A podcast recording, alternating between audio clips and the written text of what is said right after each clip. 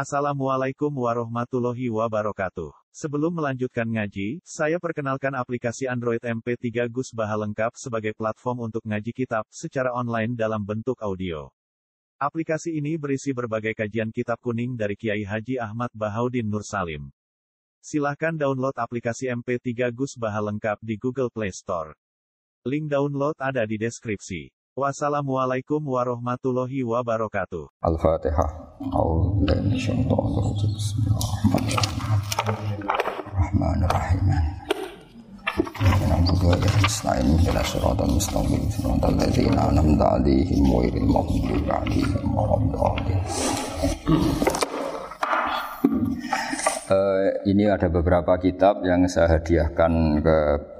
ini istilahnya PSG apa BG apa sama aja? ya sama aja lah ini eh, PSG, BG anaknya. Lo yang orang tuanya PSG-nya? Oh. Uh, jadi begini ya tadi saya uh, rembukan sama Pak Arifin musyawarah bahwa memang yang harus hidup itu ilmu. Adunya mal'unah, mal'unun ma fiha illa aliman au muta'alliman wa mawalahu. Ada yang illa zikrawah wa mawalahu aw aliman aw muta'aliman. Jadi dunia ini semuanya terlaknat, semuanya terlaknat. Seluruh isinya dunia ini terlaknat kecuali orang yang alim, kecuali orang yang belajar atau yang dekat-dekat situ. Nah, kenapa terlaknat? Itu ibarat kita orang Indonesia nggak tahu kalau Pak Jokowi itu presiden. Itu kan ngawur sekali. Masa orang Indonesia nggak tahu kalau Pak Jokowi presiden. Kita hidup di BSK nggak tahu kalau pendirinya misalnya Pak Kures Habib Ali. Nggak tahu kalau ustadznya Pak Arifin, Pak Wafa itu kan ngawur sekali. Nah, andai kan tidak ada pelajaran, maka kita nggak tahu kalau Tuhan kita Allah itu kan ngawur sekali. Nempat di buminya, makan rezekinya. Kita menikmati fasilitasnya, tapi nggak tahu yang punya. Nah, sehingga di sini kadang orang-orang humanis protes, masa orang-orang kafir yang amal nggak diterima Allah, agama ini kok kayak sadis. Ya? Sebetulnya bukan gitu cara pandang. Bagaimana diterima sementara mengamalkan harta yang tidak miliknya. Itu kan ibarat saya punya uang satu miliar, terus disodakokan Pak Wafa ke Pak Arifin. Terus dia bilang ini dari saya, tolong diterima. Terus Pak Arifin bilang makasih, makasih. Dunia ini mbahmu, tak kan gitu kira-kira. Ya jadi itu logika kenapa ngamalnya orang kafir gak diterima. Karena nggak ngaku yang punya. Iya. Jadi barat saya nempat di sini nginep terus terima kasihnya sama Muntahar nggak sama Habib Ali. Memangnya dia yang bikin itu. Jadi orang nggak kenal Tuhannya itu buruk sekali. Malun. Nah, bisa kenal Tuhannya dimulai dari mana? Illa aliman au aliman. Yaitu harus proses belajar mengajar. Mau tidak mau? Makanya setiap ilmu, makanya saat tadi rembukan sama Pak Arifin, semuanya harus atas nama ilmu. Ibadah itu nomor dua, akhlak nomor dua. Semuanya nomor satu itu ilmu. Sekali ilmu ini hilang maka semuanya hilang. Hanya di Quran dimulai ikra bismi rabbikal ladzi khalaq. Termasuk sifat Allah taala yang awal-awal dikenalkan apa? Ikra wa rabbukal Ketika Allah mensifati dirinya akram, alladzi allama. Orang terbaik, paling akram, paling karim, paling dermawan adalah zat sing alama mengajarkan. Makanya kata Nabi tidak ada sodakoh sebaik kalimah yang ditemukan orang muslim dan kalimah itu kalimah bijak kemudian diajarkan ke muslim yang lain. Itu disebut Abdul Sotako karena ini mengawal Islam. Jadi saya alhamdulillah semenjak kenal jenengan semua entah berapa kitab saya selalu bawa ke sini supaya hubungan kita ini bil ilmi. Ya, karena hari Sajaratul Ma'rif beberapa kali sudah saya baca ini tak ijazah kitab Bajuri ya, sarahnya Fathul Qorib. Ini dikarang oleh Rektor Al-Azhar di eranya, termasuk Syekhul Azhar, Imam Bajiri, Imam Bajiri. Nah, di sini saya ingin terangkan uh, kitab Zabaih tentang, ya didengerin saja kalau nggak bawa kitab ini yang takrib sama sarah, supaya sampean tahu kenapa harus ada sarah. Ya, saya ulang lagi, kenapa harus ada apa? Sarah. Sarah itu penjelas. Karena kelemahannya matan apa pun sempurnanya, seorang lagi kelemahannya matan apa pun sempurnanya itu pasti ya nggak sempurna namanya manusia. Dan tidak sempurna ini menjadikan kadang salah paham. Sehingga mau tidak mau harus ada apa? Salah. Jadi eh, misalnya begini ya. Di matan misalnya diterangkan zaman matan eh, penyembelian itu harus pakai bismillah. Kalimat harus ini harus dengan arti taruhan sah tidak sah, apa harus sebagai etika, apa harus sebagai supaya kebiasaan baik ini bertahan. Saya ulang lagi ya, misalnya Pak Arifin dawuh jenengan cung nyembelih pitik kudu maca bismillah. Kalau kamu menyembelih, memotong hewan harus baca bismillah. Kata harus itu apa artinya syarat sah? Sehingga kalau tidak baca tidak sah. Apa keharusan dalam makna etikanya harus baca bismillah. Jadi urusannya hanya apa? Etika atau afdoliyah. Atau kita tidak ingin kultur baca bismillah itu hilang sehingga barang tidak wajib pun kita wajibkan supaya kultur baca bismillah itu tidak hilang.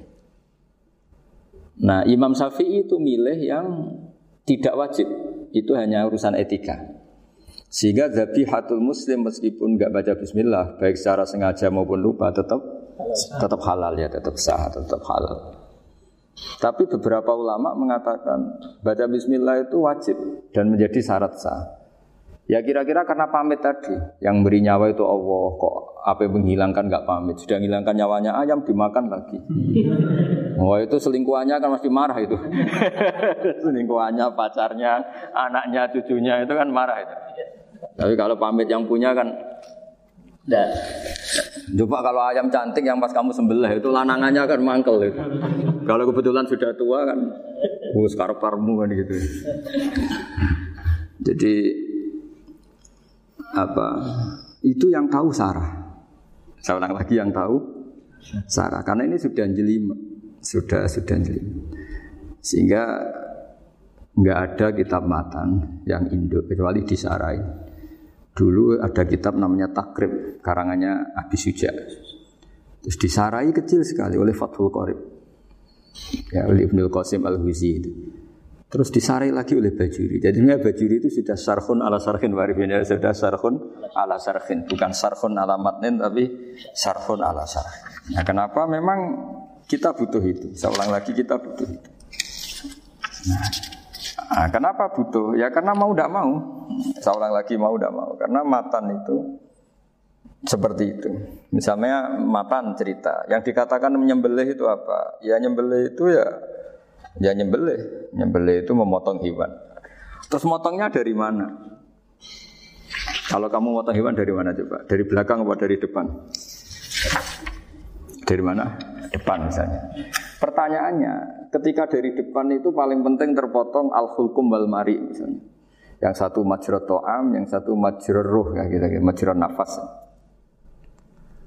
Tapi kan dari belakang gimana? Tapi tetap terpotong. Mulai ribet kan? Kalau kubu sebelah kan enak, pokoknya nggak sunnah rasul seperti itu, nggak mau, nggak mau debat. Tapi kita tidak cara berpikir tidak gitu. Ini kan status hukumnya halal apa haram ketika ada orang motong hewan dari dari belakang. Nah, terus kita berdebat kan, mesti berdebat itu mau dibilang haram nyatanya memenuhi syarat apa tadi pemotongan nah, eh, hukumnya kena marinya kena mau dibilang halal jangan-jangan pitiknya sudah pingsan sudah mati karena dogrok dari dari belakang nah, itu terus ulama debat kan mungkin juga Ya kan? Bedanya sudah setengah kena corona, pingsan terus Ya kan? Sudah pingsan terus digorok. Nah. Nah, seperti ini mau tidak mau, kita harus detail. Uh, detail artinya yang dikatakan menyembelih itu apa? Ya nanti tak bacakan tak tabir di Bajuria sekaligus ijazah untuk jenengan semua. Saat tadi Alhamdulillah ketemu Pak Arifin lama, ngendikan panjang lebar tentang pentingnya ilmu. Yang dikatakan nyembelih adalah mematikan hewan yang hidup dengan kaifiah syariah. Saya lagi, mematikan hewan yang hidup dengan kaifiah syariah. Nah kalimat hidup ini mulai masalah. Hidup yang apa? Misalnya ada hewan, saya sering kalau ngaji cerita, ada ayam jago ketandang mobil ketabrak mobil kejet-kejet. Enggak kamu sembelih pun satu menit lagi pasti meninggal. Ini kan hanya koordinasi prosedur saja. Karena prosedur ayam mati harus kejet-kejet. Enggak boleh enggak langsung peletes mati enggak boleh. Nah pertanyaannya ketika kejet-kejet ini kamu sembelih. Itu halal apa enggak? Wong enggak kan enggak disembelih juga sudah mati. Artinya enggak penyembelian ini kan enggak memberi kontribusi pematian tapi enggak ngefek. Ya. Makanya terus ada perdebatan. Ada hayatun mustaqirrah, ada hayatun itiroriyah, ada harokatu masbuh. Itu kalau nggak sarah nggak bisa. Lalu pertanyaan nakalnya begini. Saya itu betul pernah ngalami itu. Wayam jago, jago itu kan mahal, apalagi kalau Bangkok kan. Saya pas jalan-jalan sama anak saya, sama jalan-jalan mau ke pasar itu di pertolongan itu mak. Gue halal tuh orang, kadang tanya orang awam, halal halal kata saya. Padahal anda kan dari sembelih ya pasti mati. Suatu saat ada yang mengkonfirmasi lagi. Saya bilang kalau kiai ya pantas makan ayam gitu, tapi kalau kamu tidak kiai ya pantas saja. Daripada rata halal lo gerbeng eman kan ribet. Nah sebetulnya itu dalam madhab sapi itu tidak halal karena dia sudah tidak punya hayatun mustaqirrah. Karena tadi setengah menit lagi atau satu menit lagi pasti mati. Kan dia belum mati karena koordinasi Israel saja tetap yang nyambil itu. Tetap kan nggak segampang itu kan, tetap prosedur apa? Jalankan SOP. SOP, SOP-nya harus ada. Nggak boleh mati selonang-selonang itu nggak boleh, tetap ada SOP kata Warifan ada SOP. Dia kalau sama saya bisa buyon kalau. Nah, tapi misalnya nanti pertanyaan, tapi dalam madhab maliki itu diabaikan. Hayat mustaqirah, hayat itiroriyah, hayat itu diabaikan. Cara berpikir Imam Malik lebih matematis, lebih matematis. Kalau nggak disembelih itu matinya berapa menit? Satu menit lagi. Gara-gara disembelih dia mati sekarang. Berarti eksekutornya ya peso itu. Ya berarti peso itu memenuhi kriteria mematikan sesuatu yang masih hidup, hewan yang hidup dengan cara syar'i. Jadi andai kan ada rapat malaikat, matinya karena apa coba? karena peso apa karena kecelakaan? Karena peso. Ya kan? Karena kalau nggak tanpa besok nunggu satu menit. Gara-gara disembelih langsung terjadi sekarang. Nah karena hukum halal ini yang menarik dan menguntungkan Di bab ini orang jadi malikiyah semua Mana maksud saya Jadi kita ini sebetulnya syafi'i pecundang gitu. Syafi'i partai politik Jadi kalau sedang tidak menguntungkan ya. Tidak Kata siapa? Kita safi safi banget? Tidak juga itu. Ya, jadi jadi karena tadi ya kalau di pada level apa pada level perdebatan ulama itu ada ada tadi ya ada ada seperti itu. Ada hayatun mustafirah ada hayatun itiroriyah ada harokatul masbuh Jadi tak baca ya supaya dapat barokahnya ulama ya. Jadi tak baca saksinya. Ini di halaman terus kitab ini saya tinggal sebagai amal saya, keluarga saya, sebagai penghormatan saya sama Habib Ali, Habib Kures, Habib Hussein semuanya Pak Arifin dan Bismillahirrahmanirrahim wa alam ini halaman 562 ikutnya bab kita buah kami Sayyidi wa Ya jadi nanti yang apa, mungkin kalau beda halaman cari di babnya apa? Kalau beda halaman cari di babnya. Karena kadang beda halaman warifnya. Kalau cetak sekarang enggak enggak. beda. Iya, kadang beda jus pun. Kayak ikhya sekarang tuh sampai 6 jus. Zaman kita ngaji kan 4 ya. Di orang ada yang enam, ada yang ribet cetakan sekarang ya. Di atas ada sepuluh. Satu ya itu. Hurufnya dibesarin. Eh siap dia. Iya, ada yang sama. Karena ngerti ya, zaman akhir paling sudah agak buta huruf. Satu dulu punya guru terakhum sudah sepuh itu baca gini nggak bisa Pak. Jadi kalau di kelas harus dituliskan pakai spidol. Hmm. Mulang min hajil abidin. Sepuh Kalau ngajar itu nggak bisa jalan, tidak pakai beca. Itu yang nulis agak kurang ajar. Nulis CD eh cepet bar. Jadi kadang kadang itu apa itu? Beliau masih semangat, tulisannya habis. Lo kok centek jeng? Terus ya wes jeng ya wes Jadi nulisnya di, di HVS baru dulu. Ya, cepat selesai. Iya. Nah kalau beliau pakai kitab sudah enggak enggak berso itu. Anak-anak wah nulis sidik benang ber. Ribet. Saya ulang lagi ya. Jadi yang mau saya baca tadi itu logika fakih ya. Fakih itu berpikir ya. Di mana-mana namanya menyembelih itu apa? Dari hidup dimatikan dengan kefiah syariah. Kefiah syariah ini tidak boleh kamu nyontohkan harus disembelih keliru juga karena untuk hewan yang berat atau hewan liar cukup dipanah asal ma'an harod dama yang bisa ngalirkan apa darah. Jadi makanya saya umumkan BK fiatin syariah Pak Arifinnya kan tidak harus motong kan bentuknya. Kalau hewan liar kan atau atau sapi korban liar kan, sapi korban ucul liar kan boleh dipanah, boleh macam-macam. Nah kalau tembak bisa diperdebatkan karena ada unsur api Pak Arifin. Jadi bisa bisa debat. Meskipun ada yang bilang boleh tapi bisa debat lagi kan? Karena ada unsur apa? Api Pak Arifin. Iya. Tapi ini saya cerita umumnya bikin fiatin syariah. Ya karena kalimat hewan hidup, ada kalimat hidup. Hidup yang apa kan pertanyaannya? Eh, hidup yang sudah kejet-kejet, misalnya sudah koma, udah kena corona, disentak istrinya, dua. Apalagi ayamnya menyaksikan pasangannya diselingkuhi, wah itu sudah, sudah stroke itu dia. Nah itu Makanya kalau orang suka macam-macam itu kayak ayam makanya itu. Saya baca ya. Bismillahirrahmanirrahim. Wa'lam annahu yujadu fi ibaratihim hayatun mustaqirrah, hayatun mustamirrah, harakatu madbuh. Wa yuqalu aisu madbuhin.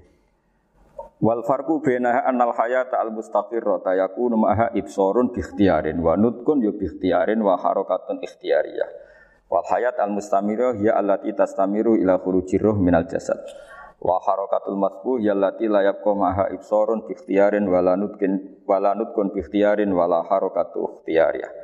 Bal yakun maha ibsar wa nutqun wa harakatun ibtirariyah ini. Wa ba'duhum farraqa bainahuma. Sampai saat terus ini. Jadi ini eh, perbedaan-perbedaan pandangan ulama. Nah, Imam Malik itu mengabaikan semua istilah itu Sing penting pas mbok sembelih iku kecelok urip, cara wong Jawa iku kecelok urip. Cek hayat mustaqirrah, cek ittirariyah, cek harakatu madbuh, pokoknya kecelok urip. Ini kecelok urip bisa dibilang masih hidup. Karena kalau bisa dibilang masih hidup, kamu sembelih, tetap nanti rapat malaikat kira-kira gitu. Ini matinya karena apa? Karena kecelakaan. Oh kalau kecelakaan satu menit lagi matinya dong. Tapi kan matinya sekarang ya karena disembelih. Nah tadi saya bilang sebenarnya madhab syafi'i itu tidak seperti itu. Karena Imam Malik menghalalkan, biasanya penggemarnya lebih banyak. Di bongso halal itu kan penggemarnya masih masih banyak. Tapi ya sudahlah, itu masih ahli sunnah karena eh, salah satu dari madhab empat. Tapi logikanya juga masuk. Jadi kita bukan sekedar taklid ke Imam Malik, tapi kalau kita ikhtiar ikut Imam Syafi'i, ya monggo. Karena mungkin secara medis karena mengalami seperti itu mungkin tingkat kesehatannya apanya sudah. Ya ya sudah lah. Yang penting makanya terus orang Jawa pinter. Nak PTE jago ya halal nak cilik enggak lah. Itu kan ibarat perdebatan antara kepiting. Kepiting sama yuyu. Yang menghalalkan kepiting itu mengharamkan yuyu. Tahu yuyu? Yang kecil di sawah. Ya tak tanya kenapa yuyu halal? Karena amfibi Gus bisa hidup di dua alam. Memangnya kepiting enggak? Oh beda. Ternyata beda maksudnya. Eman Gus kalau haram. Eman. Eman kan kalau yuyu haram kan enggak ngefek kan Kecil. kecil. Ini mufti kok. Oh, udah kadang halal. Udah kadang makan selama ini. Iya, selama ini udah kadang makan itu.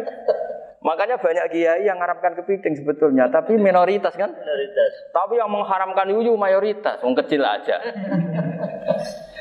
Jadi kita ribet ikut siapa? gitu. Kata siapa ahli fikih gak mikir untung rugi. Makanya saya ini bingung jadi saya itu saya ini kan kiai ya, kiai betul. Susah kadang jadi kiai. Sebagian guru saya itu mengharamkan kepiting. Nah kalau kayak de, dolan di daerah Juwono Mas Nafis daerah daerah itu. Penghormatan tertinggi santri itu kalau nyugoi kiainya kepiting karena itu makanan termahal. Bingung kan dia? Mau tidak makan itu kayaknya dipersiapkan betul Pak Ribun. Ada effort. Evo ya. Warna nyari yang mahal kan. Mau makan itu sebagian guru kita mengaramkan. Akhirnya ya ada darurat tadi. Makan sekadarnya. Kalau saya habis tiga, pasti israf. Kalau habis satu, prosedur hormat yang nyugui. Itu susahnya jadi kiai. Kalau kamu kan tidak kiai, mumpung gratis. Enaknya gak jadi kiai kan itu mas. Pertimbangannya mumpung gratis. Sudah gitu masih, mun dibutuh mawon, makai dibutuh mawon. Oh tiga tenan. Tapi sebetulnya ada sisi naif dari yang bilang halal tadi. Ketika yang bilang hal naif, naif itu versi versinya, tapi ya nggak apa-apa, semoga dimaafkan Allah. Naifnya tadi, tapi saya tidak mengat, tapi itu masalah khilafiyah ya. Semoga yang mengatakan halal juga benar, karena punya perhitungan iman tadi. Tapi yang bilang halal itu tak tanya, Yuyu itu halal apa haram? Lucunya jawab haram semua. Yuyu bahasa Indonesia nggak ada kayaknya. Tidak tahu juga saya apa. Yang penting paham tapi Yuyu, yang kecil itu. Itu kalau diharamkan nggak ada yang protes ya? Nggak ada. Tapi kalau kepiting? Inilah. ini pakai model apa? Coba Pak Wafa, kalau alasannya amfibi, Yuyu sama kepiting sama enggak?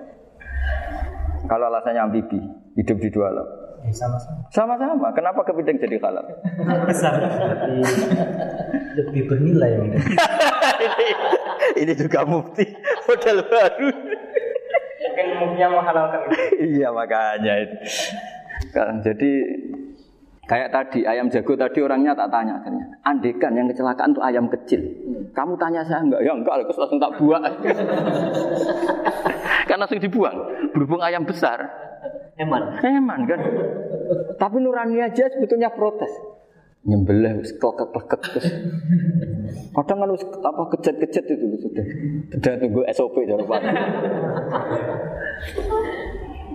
Ya tapi apa pun itu ini ilmu harus didengar ya supaya sampean tahu ya ada hayat mustaqirroh, ada hayat mustamirroh, ada hayat ibtiroriyah paling enggak kita ngerti lah. Karena nanti di bab B ya nyun sewu di bab apa itu ya nanti nggak sahnya karena apa? Tidak mutamawal. Misalnya saya punya utang sama Pak Arifin ayam jago, tak bayar dengan jago yang mengalami kehidupan sudah seperti itu kan tidak sah. Meskipun itu hidup tapi sudah tidak hayat yang mustamir, tidak nur normal. Jadi ilmu itu apa pun tidak cocok kita karena beda mazhab misalnya, tetap sebagai apa? Ilmu. Jadi jangan pernah anti ilmu meskipun kita tidak cocok. Dulu saya itu heran sama Abu Hanifah karena membolehkan merujuk wakaf. Wakaf itu kan nggak boleh ditarik kembali dalam adab Syafi'i dan hampir semua ulama bilang gitu. Tapi kalau kata Abu, Hanifah, jika nazir yang nerima itu tidak sesuai rencana kita, keinginan kita itu boleh narik kembali. Fa innal waqfa atiyatun makhdah kata beliau, wakaf itu ya pemberian normal saja. Suatu saat ada peristiwa gini Pak Arifin ya, ada orang kaya raya mewakafkan tanah. Itu senilai kalau nggak salah itu 60 miliar. Singkat cerita, beliau bermain apa gitu, bisnis apa itu bangkrut. Kemudian itu nggak belum disertifikatkan wakaf. Kemudian nggak ada yang disawang Coro Jowo, nggak ada yang dilihat terus mau dibeli sama nyuwun sewu sampai yang mau beli yang mampu itu non muslim. Singkat cerita ada orang kaya muslim yang mau beli itu tapi ada problem karena itu wakaf. Tapi kalau nggak dibeli itu malah dibeli non muslim. Tanya saya, saya jawab nggak apa-apa dibeli saja. Ikuti mazhab Abu Hanifah. Karena kalau mazhab Syafi'i itu nggak nggak sah semua pembeliannya. Tapi apa apa artinya mazhab kalau kita berpikir nggak sah tapi yang jual melakukan? Nah itu yang nggak dipikirkan oleh orang-orang fikih yang di Menara Gading. Apa gunanya kita bilang nggak sah? Tapi yang punya tanah tadi tetap menjual. Karena tidak mengindahkan hukum itu. Mau apa? Makanya saya bilang, bagi ini tentang Gus itu nggak ada kaulnya dalam adab Syafi'i saya bilang, kamu mengharamkan itu tidak ada gunanya, karena itu tetap dilakukan. Jadi kita pertimbangannya ndak itu daripada dikuasai situ, mendingan kita. Nah itu itu sisi-sisi fikih, makanya ini kita ngaji fikih, tidak segampang itu memberi fatwa karena pertimbangannya banyak, Pak. Dari hitam putih. Tidak hitam putih gitu maksud saya ini cerita cerita. Jadi nanti kamu ngerti. Jadi mau apa coba? Itu kan ibarat gini. Hukumnya kita ngajar perempuan itu masalah sebetulnya secara karena itu ajnabiyah. Tapi fakta mentoleransi li ajli taklim karena untuk belajar gak apa-apa. Kalau sudah jadi fakta itu ribet. Dia maunya belajar sama kamu dan sekali kamu tidak mau belajar ke yang lain yang potensi menyesatkan. Jadi fakirnya bukan masalah nazar lagi sudah sudah penyelamatan. Ribet kan kalau sudah begitu. Saya punya kenangan yang menurut saya itu harus jadi trauma. Siapa pun harus jadi trauma. Ini cerita, cerita sedikit. Ini masih ngaji fikih pertimbangan. Ada orang itu sangat khusyuk, Pak. Sangat khusyuknya di rumahnya Pak Wafa itu nggak ada TV, nggak ada motor, nggak ada apa saja. Ketika anaknya berkembang agak dewasa, itu pertama naik motor, itu ya utang jasa sama kawan-kawannya. Pertama dia ngelihat nikmati TV ya dari kawan-kawannya. Corong Jawa mbek tanggane lah. Padahal orang tuanya ini protektif justru karena banyak tanggane sing tidak pati islami lah. Ya mereka orang Islam tapi ya nggak sholat, nggak apa. Singkat cerita orang tuanya ini datang ke rumah sana nangis bareng. Nangis Gus, sekarang saya ikrar bahwa mazhab Abah jenengan Kiai Nur Salim mazhab bapak saya itu mazhab jenengan itu lebih hebat imam mazhab kulo. Nangis deh. Dulu saya itu agak menyalahkan Kiai Nur Salim jenengan karena longgar di rumah ada TV, ada motor. Terus dia cerita. Nah karena anaknya ini pertama bisa naik motor, untuk anak ABG ini kan jasa yang luar biasa. Karena dia butuh sekali bisa naik motor, dipinjemin. Akhirnya walhasil anaknya ini yang saya merantau ke Jakarta ke mana? Akhirnya lam yusolli wa lam yasum. Padahal anaknya ya kiai kamu. Terus tak ceritanya. Terus akhirnya dia tanya, kenapa sih Gus jenengan sama abah kok longgar gitu sama anak? Terus tak ceritani gini Pak Arifin. Menurut ilmu al-insan abdul ihsan. Manusia itu budaknya kebaikan. Karena utang jasanya sama anak ini. Ya dia akan inut anak ini. Sementara kenangannya Mbak jenengan Bu amui. Tidak boleh, tidak boleh. Tidak boleh, tidak boleh. Dia baru ngakui ya saya itu nyun sewu hanya khusuk tapi kurang ilmu tadi dia hanya berdasar khusuk. Bocah kok main TV kan pikirannya hanya gitu. Ini cerita ilmu saya bukan menjustifikasi mana pun ini kan cerita ilmu Arifin ya. Jadi semuanya itu ada hitung-hitungannya. Coba kalau kita terlalu stakung be anak, anak pertama naik motor, jasanya orang nggak sholat ya. Pertama roh TV, jasanya orang nggak sholat. Coba terikatnya anak ini sama kita apa sama orang itu? Sama orang itu. Bayangkan kalau umur ABG. Kalau umur tak pari pun Pak Wafa ini nafsu astagfirullah kan. Eh gue cok tua nome ya ora. gaya tok. Bareng tua udah khusus gue gaya tok. Aslinya nome bodoh. Ya saya sama-sama semua. Cuma saya akan lebih jujur dari biasa. Jadi orang itu harus ngitung gitu. Itu kenapa Mbah Mun tuh kiai alim alama. Setahu saya dalamnya ada TV. Putra putra ini lihat TV. Meskipun kita tidak mungkiri negatifnya TV, kita nggak mungkiri Pak Arifin ya.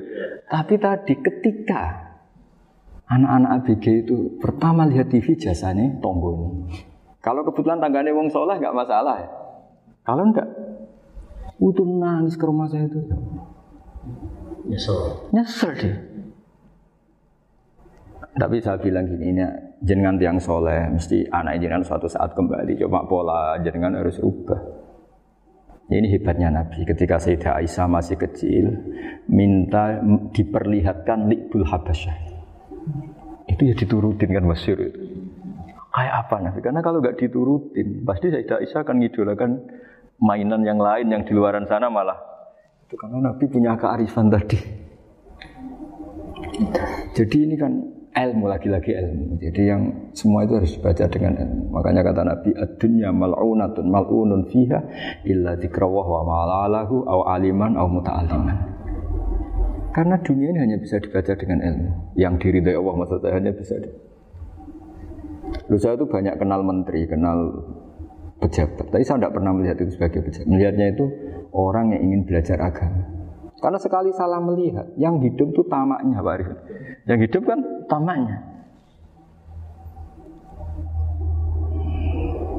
Saya kenal orang kaya kok melihat kaya yang hidup itu tamaknya, ingin dapat ini. Dapat. Tapi kalau melihat itu sebagai hamba Allah ingin belajar, insya Allah kita selamat dari tamak. Meskipun kita ya manusia tidak sempurna.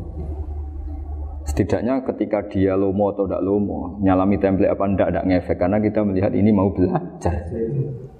Tapi kalau kamu didorong tamak, oh katanya orang kaya ternyata nggak tahu haknya kiai ribet kan? Ribet. Ya kalau kamu punya santri cantik ya lihat itu sebagai santri kamu. Jangan melihat ini mau nggak sama saya kalau ndak ya wah ya ribet kalau gitu. Ini anak-anak muda harus dilatih ikhlas baru bahaya ini santri-santri sampean kalau nggak dilatih ikhlas ini bahaya. Karena ini belum punya penggemar pejabat, paling ya anak-anak yang ya, ya tadi ABG-ABG. Jadi lah Sarah lagi kembali lagi Sarah itu membicarakan itu detail. Jadi ya makanya kenapa orang mati yang lahir langsung meninggal itu nggak wajib disolati. Alasannya juga ya lucu karena dikatakan sholat mayit di mana mana mayit itu sabakohu hayatun di mana mana namanya mati itu terdahului oleh hidup. Nah ini nggak pernah hidup langsung mati. Jadi begitu ya kadang lucu. Ya gitu aja alasannya. Kamu nyolati apa? Mayit. Kenapa kok mayit? Ya mayit itu namanya mayit Orang mati. Orang mati. Orang mati artinya pernah Nah hidup. hidup. Nah itu Sarah. Jadi ketika matan hanya cerita wasiktu alladzi lam yastahila nggak pernah nangis kayak lam yusalla alaih. Sarah bilang, mergo ora tahu urip. Kalau nggak pernah hidup berarti nggak bisa dikatakan Mati. mati. Iya. Kayak sampean miskin itu kan nggak bisa dikatakan bangkrut. ya, ya, ya miskin aja gitu loh. Kan gitu ya. Karena nggak pernah kaya. Enggak udah kaya. Kayak Mas Nafis nggak bisa dikatakan, oh, itu Qurannya lupa, lupa gimana? Nggak pernah hafal. Jadi yang dikatakan lupa itu pernah apa? Nggak lupa nggak apa? Gus Qurannya lupa, ah, gaya nggak pernah hafal kok bilang apa? lupa gitu. Nggak boleh Pak Wafa bilang, saya ini bangkrut. Bangkrut apa? Nggak pernah kaya kok bangkrut. Jadi semua itu ada ada aturannya itu. Nah itu sarah, lagi-lagi sarah. Jadi kita, bahkan banyak yang sarhun ala sarhin. Jadi kayak kitab takrib itu disarai Fathul Qorib. Jadi Fathul Qorib itu sudah sarah. Disarai lagi bajuri. Nah, itu termasuk cerita itu ya. Cerita-cerita. Hmm. Kalau baca Bismillahirrahmanirrahim. Ya, wa yakunu qad umma dzukira daf'atan wahidatan la fi daf'ataini. Islam tujat al hayat al mustaqira inda daf'ati saniyah. Amma idza wujidat al hayat al mustaqira inda daf'at saniyah fayakhilu al madbuhu aidan. Fasartu wujudul hayat al mustaqira fi ibtida'il wati akhir marrah. Wa makharu dzalika inda tulil fasli wa illa fala rafa'a sikina wa ada fawran aw alqaha liqaniyaka latan wa akhadha ghairaha fawran aw saqatat minhu wa akhadha ghairu halan aw qallaba wa qata abiyama bagi hal hal al masbuh. Jadi ini masalah sarah. Sarah itu sudah detail. Misalnya gini, kamu motong ayam. Motong ayam harus sekaligus shred jadi. Jangan sampai nyuwun sewu dua kali. Jangan-jangan misalnya gini, ayam tak potong, pas ke, ke kiri separuh, ya ke kiri separuh apa hulkumnya, Pak Arifin datang, Assalamualaikum Gus Pak, Waalaikumsalam terus santai jagungan dulu. Jagungan sampai besoknya itu nggak meneruskan. Bareng-bareng malah salam, ingat tadi lu ayam saya ini. Ketika saya meneruskan ini, potensi ayam ini sudah mati atau sudah hidup yang ini masih mazhab Syafi'i loh ya. Atau sudah hidup yang sudah tidak normal. Artinya apa? Penyembelian kedua yang mengeksekusi tadi sebenarnya ngisusi barang mati. Yang penyembelian pertama tidak bisa dikatakan penyembelian karena tidak sampai mati. Penyembelian kedua berstatus setengah mati. Nah kalau seperti itu maka haram. Maka, nah, kecuali itu dilakukan secara foron. Foron dicontohkan nyembelih ternyata pesunya kedul terus ngambil yang lain. Tapi foron langsung atau terjatuh ngambil langsung. Ya itu boleh karena ditoleransi. Tapi kalau kalam ajnabi kata tadi mohon Pak Arifin. Seperti Pak Arifin, alhamdulillah sih. Jaminan mau rawuh. Dari ayamnya asem mana? Ini harus sebar. Ini orang ngapur betul. Jadi, lah itu sarah. Bicara sampai detail itu sarah. Jadi ada sekian kemungkinan. Eh, jadi ya, jadi masuk yang diandekan apa Nah, hayat mustaqirah itu batasnya yakunu maha ibsorun bikhtiarin wa nutkun bikhtiarin wa harokatun ikhtiariyah. Hayat mustaqirah itu kalau dia betok-betok itu ya karena karepnya. Maksudnya gini, gamane cara roh pitik wedok engkek ya cek karepe dhewe. Cara dia melihat peso itu karepe ya masih lari. Jadi misalnya ada ayam. Ayam kita sembelih baru luka, luka sedikit belum sampai adekan dibiarin ya mungkin suatu saat sembuh, luka. Terus melihat kamu lari ketakutan karena kamu dianggap gladiator, eh, killer lah. Nah itu berarti punya hayat mustaqirah. Tapi sudah kalau kamu sembelih karek ngeriwit, roh kue serawedi, ya kan? Mau demo ya sudah nggak berkutik, ya dia berarti tidak punya hayat mustaqirah. Gitu. Ya batasannya itu joro. Nah, dalam mazhab Syafi'i, syarat sahnya penyembelihan harus hewan itu punya hayat mustaqirah. Nah ini sarah ya, jadi sarah itu lebih jeli. Nah makanya kenapa tidak boleh nyembelih pakai yang tumpul Mas Nafis? Takutnya ayamnya itu ngalami dokter, atau kok ditekek. Misalnya sama nyembelih pakai peso tumpul, ini kini ketekek, takut Kan dia misalnya ayamnya jantungan, roh peso wis setruk kan, udah gitu ketekek. Nah itu mati dulu pasti itu. Siksa. Jadi pas diongok-ongok ini sudah mati. Jadi nanti kalau di akhirat, sebetulnya saya sudah mati loh, ngawur. Wah, apalagi nganggo keris nogo sosro. Wah, itu sudah gereng sakti kan di diginikin tok sudah mati kan? Makanya bahaya nyembelih pakai keris-keris sakti karena sebelum terpotong sudah mati. Saking saksinya apa? Keris itu misalnya gitu. Makanya nanti suatu saat ada pertanyaan ini, boleh enggak nyembelih ayam orang yang rainya itu sangat? Wah itu haram, kena. Oh itu mesti mati dulu. Kumisen tatonan apa? Iya kayak algojo. Ayamnya jenis apa? Stroke ya? jenis penakut. Pas mau disembelih, tidak mati. Jadi hati-hati ya nyembelih ayam. Jadi kalau orang kampung Pak Arifin ya, orang kampung mudin-mudin kampung. Mungkin kalau orang kota sudah nyuwun sewu gak peduli. Kalau orang kampung itu itu apa itu Pak Arifin? Kalau nyembelih jago itu sampai apa itu? Ilatnya dikeluarin dulu. Oh iya iya. Apa ya? Li- Iya, karena takutnya katanya beberapa yang kaget itu kelek apa? Ketelan. Iya ketelan ya. Ya, itu ya ada kearifan gitu, tapi ya terlalu ya menyiksa ayam. Tapi memang potensi katanya Pak Arif. Katanya katanya yang ahli-ahli itu ya. Jadi kalau dia jago ya mau disembelih, saking takutnya itu. Kalau orang Jawa kalau takut kan yang ngelek itu ya. Itu orang Jawa loh ya. Itu kalau orang takut kan kadang apa kayak Nah, iya. Nah, ayam itu nak ketakut. Kadang ininya terus apa? Lidahnya masuk. Akhirnya pas disembelih ini nggak kena. Nah, makanya terus banyak mudin yang punya ikhtiar tadi. Pernah lihat Pak Bapak yang ayam jago itu? Ilatnya di ya itu ya tidak wajib cuma tidak bisa kita salahkan. Tapi kata ya, tapi kata penyembelih penyembelih yang lain tak tanya eksekutor eksekutor yang lain, pokoknya rodok dipenek. Iku wis iso.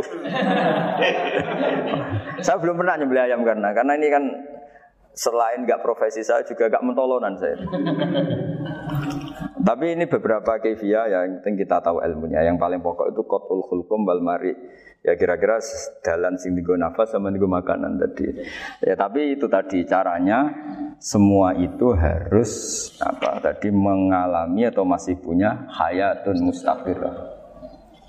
Nah, takutnya dalam konteks nyembelih yang apa tadi? Apa saya bilang separuh tadi. Itu jamnya normal enggak itu sudah jam 11 ya? Cepetan dikit. Oh, oh jam mati almarhum itu. Itu nggak halal disembelih itu sudah sudah maitah ya. 13, 10, 14 kan. Iya ya. Saya makanya saya bingung ya jawab. ya jadi itu Pak Wafa ya pentingnya sarah itu seperti itu. Matan itu kan asal nyembelih saja. Tapi di sarah diterangkan jangan hanya nyembelih, yang disembelih harus ada hayatun mustaqirro karena dikatakan penyembelihan adalah menghilangkan nyawa dengan cara yang syar'i. Nah, kalau nyawanya saja sudah hilang Bukan boleh. bukan nyembelih gitu. Nah, potensi itu ada ketika jago kamu sembelih pakai yang tumpul. Ini ada dohtoh. Loh hewan itu juga kayak manusia loh karena punya hati. Ketika takut saja mati. Nah, takutnya ulama kan ini ngalami dohtoh. Kayak orang ditekek kan mati kan. Ditekek kaget. Contoh gampang gini. Orang ditekek perempuan kemungkinan mati itu kecil. Karena murni hanya ngalami pernafasan.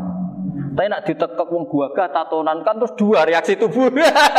Takut sama gak bisa bernafas. Itu kan lebih cepat apa? Kira-kira kan gitu. Lah ini sudah takut dongok-dongok itu kan nyiksa. Saya sering ketemu orang yang ahli nyari ular, nyari apa. Itu ya gitu. Filosofinya sama seperti orang perang. Harus bikin takut. Wah, iku kewan, Gus, nak disuwentak, iku telelekan. Jadi telelekan itu apa Pak Anda bicara bahasa Batawi ini? Orang kaget terus terpaku itu. Apa? Teorinya Khalid bin Walid kan gitu. Kalau perang supaya musuh takut. Kamu tahu saya, kami siapa? Gitu ya. Ayat jina biqaumin yuhibbunal mauta kama tuhibbunal hayat. Kita ini bawa pasukan yang mereka mencintai mati kayak kalian mencintai hidup. Pasukan kami ini wah darwis, berani modar ya wis gitu. Kira-kira gitu kalau bahasa Jawa itu. Tak, tak mati. Berani mati. Berani mati. Akhirnya musuhnya kan us. Nah, di, di antara syaratnya perang kan gitu harus bikin musuh itu takut, gemeter. Nah, nah telelekan itu gampang loh. Telelekan itu pokoknya tadi loh Arifin, kepaku tadi. Nah, agak berkutik. Paham ya? Nah jangan-jangan ayam yang kita sembelih mau wis wedi diongo-ongo mati duluan gitu. Nah, makanya terus kata kata musonep kalau bisa itu wayakunu madzukira bidafatin wahidah. Kalau itu usahakan sekali jadi. Tapi itu bukan berarti syarat sahnya harus sekali jadi. Kira-kira karena tadi gak kebayang kan kalau baru separuh tak Assalamualaikum Gus Pak, Waalaikumsalam Pak Arifin, sebuti kabarnya. Baru itu terus ingat, diteruskan lagi. Kemungkinan ini sudah mati apa?